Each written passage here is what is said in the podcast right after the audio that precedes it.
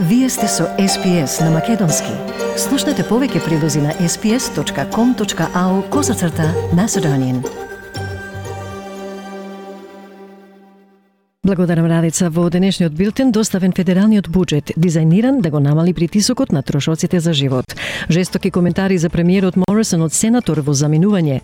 По обилниот дожд принудува нова наредба за евакуација на Лизмо во северниот дел на Нов Јужен Велс. И во спортот, светското првенство во Катар ќе помине без Македонија. Во финалето на плейофот во Порту, македонската репрезентација изгуби од Португалија со 2 спрема 0. Следуваат вести на СПС, јас сум Маргарита Василева. Федералниот благеник Джош Фрайденберг го достави својот четврти буџет дизајниран да ги намали притисоците врз австралиските семејства за трошоците на животот. На повеќе од 10 милиони австралици ќе им следи привремено намалување на даноците, еднократна исплата од 420 долари за оние со низок и среден приход. Благаникот исто така означи поголем пристап до лекови, поддршка за стажирање и сајбер безбедност, ново финансирање за вакцини, нов еднократен трошок за живот од 250 долари за 6 милиони австралици и патеки за вработување за домородните австралици.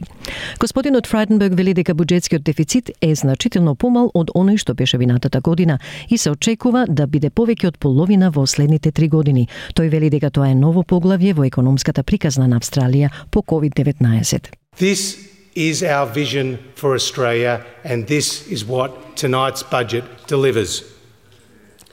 Cost of living relief now, a long term economic plan that creates more jobs, record investments in essential services, stronger defence and national security, a plan for the times.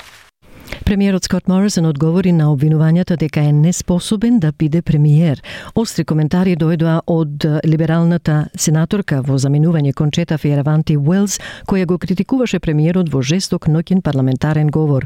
Сенаторката која изминатиот викенд го загуби пред изборот за незиното сетиште во државниот корен дом, тврдеше дека господинот Морисон бил вешт да трча со лисиците и да лови со песови, но дека немал морален компас и немал совест. Господинот Морисон за СП SBS News изјави дека ја поканува сенаторката Фиераванти Уелс да ја искаже незината загриженост преку независниот истражен процес на владата.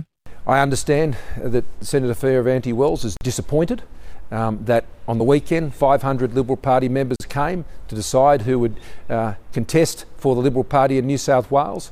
Uh, they rightly, in my view, um, back strongly Senator Payne and Senator Molan. Федералниот буџет обезбедува привремено намалување на акцизата за гориво за да се намали цената на бензинот, што беше над 2 долари 20 за литар во некои делови на Австралија. За 6 месеци се преполовува данокот од 44 од 100 за литар. Тоа би можело да ги намали трошоците за полнење на резервоарот за бензин на автомобилот за околу 7 долари на секое полнење. Благаникот Джош Фрайденберг вели дека тоа ќе биде значителна заштеда за возачите. Fuel excise will be cut in half. Сакате ли да чуете повеќе прилози како овој? Слушате подкаст преку Apple Podcasts, Google Podcasts, Spotify или од каде и да ги добивате вашите подкасти.